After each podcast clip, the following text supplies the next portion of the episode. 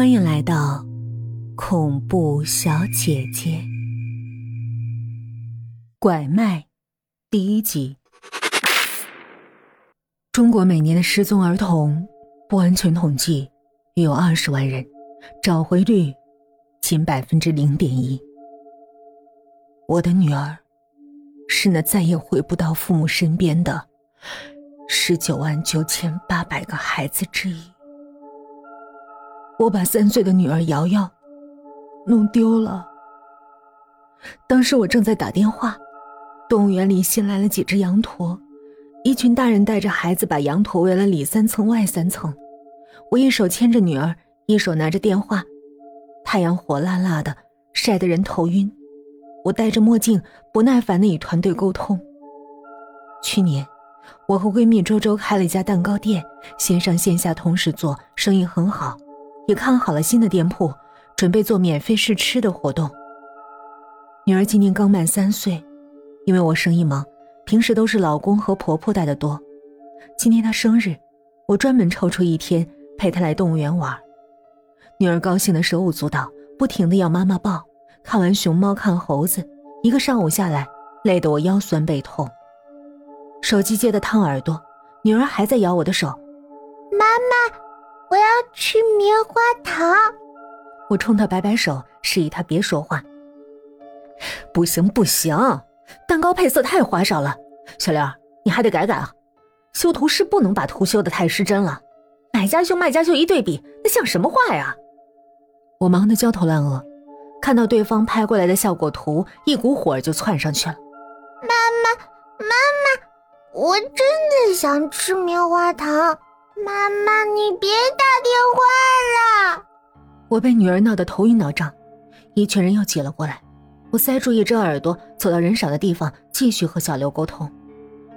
这个刚从烹饪学校毕业的年轻人说话特别重，非要坚持自己的审美。我直接骂了一句脏话，挂了电话。瑶瑶，太热了，赶紧喝口水。我说了一句，一低头，女儿不见了。我慌了。扯着嗓子喊女儿的名字，人群铺天盖地的朝我涌来，我拼尽全力拨开人群，像逆行的鱼，艰难的呐喊。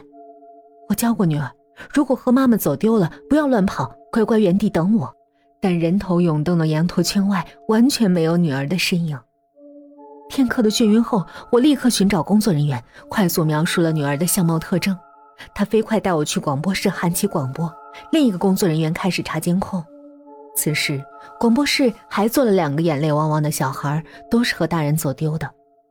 工作人员告诉我，游乐场、动物园这种孩子多的地方，孩子和家长走丢不是个例，不用太紧张。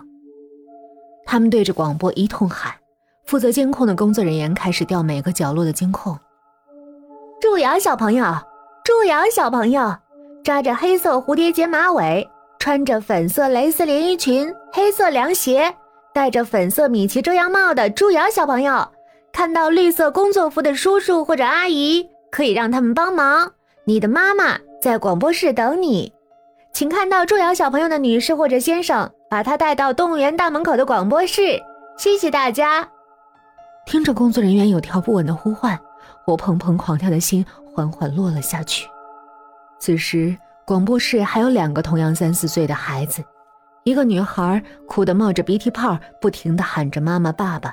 大一点的小男孩拿着手里的冲锋枪，对着我们一阵突突扫射。没过几分钟，两个大汗淋漓的大人冲了进来。妈妈抱着女儿，猛亲了一口，在她小屁股上轻轻拍了一巴掌，对着工作人员连声道谢，匆忙离开了。小男孩的爸爸抢过冲锋枪，捏住男孩的小耳朵：“爸爸跟你说什么来着？让你别乱跑，丢了怎么办？”被人贩子拐走，卖到穷乡僻壤，天天下地干活，要不打断你的腿，让你跪路边要钱。我打了个寒颤。工作人员哈哈笑着，让爸爸别吓唬小孩子。爸爸，什么叫穷乡僻壤啊？小男孩牵着爸爸的手，仰着小脑袋瓜子问。找到了！看监控的工作人员突然喊了一声，我立刻弹起来冲出去。监控视频里人头攒动，我在打电话。原本牵着女儿的手，但我越说越生气，女儿一直在晃我的手臂，我不耐烦地甩开她，怒气冲冲塞着耳朵往外挤。矮小的女儿很快被人群淹没，她一会儿垫着脚尖，一会儿弯下腰，似乎想找到妈妈在哪儿。我还在打电话，女儿已经哭了。突然，女儿转过身，像是在和谁说话。一个面目模糊的中年女人举着棉花糖，指着和我相反的方向。女儿犹豫了一下，接过棉花糖，牵起了女人的手。一瞬间，工作室的欢声笑语都没了。瑶瑶妈，你别怕，也许他会带孩子来广播室。工作人员试图安慰我。监控角度扩大，女人带着瑶瑶走远。我打完电话，开始找瑶瑶。如果来广播室，最多十五分钟，赶紧报警！似乎是一个领导发话了，快让所有工作人员抓紧找小朋友，每个门口都要去围堵。我脑子嗡的一下子，头晕目眩的冲了出去，声嘶力竭的喊着瑶瑶的名字。工作人员开始负责报警，我给老公和婆婆打电话，马上打印瑶瑶照片，去各个火车站、汽车站堵人。以前看过一个新闻。人贩子带着孩子会立刻离开，报警后最好去车站围堵。我跟在一群工作人员身后，拨开一堆堆汹涌的人潮，大海捞针一样捞着我的女儿。魂儿早就不知道飞到哪儿去，只有身体在快速移动，掀开一个又一个孩子的帽子，从别人怀里、背上查看疑似女儿的痕迹。不是，不是，都不是。我好像在哭，又好像没有。我似乎摔了几跤，又快速爬起来。